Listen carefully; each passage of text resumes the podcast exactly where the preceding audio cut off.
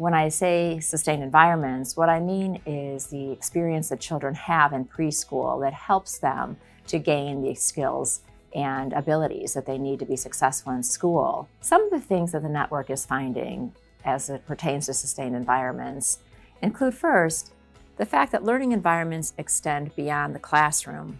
Classroom factors alone during kindergarten do not explain how gains in pre K are sustained.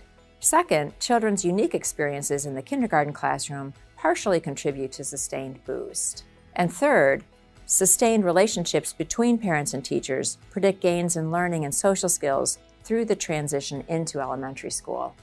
So, even within the same classroom, children may be having very different experiences with their teachers, with their other classmates, as well as with the instructional content that they receive. We really focused on capturing those nuanced individual interactions to understand the kindergarten classroom environment.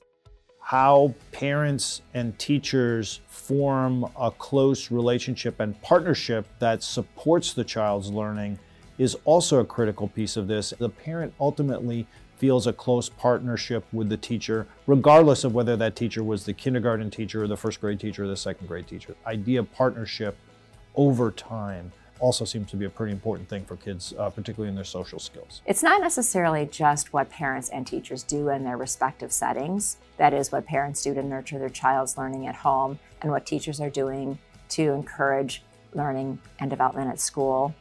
But the connection, the relationship, the collaboration that exists between parents and teachers actually is very predictive of not only how a child is performing at one point in time, but over the course of their early learning years.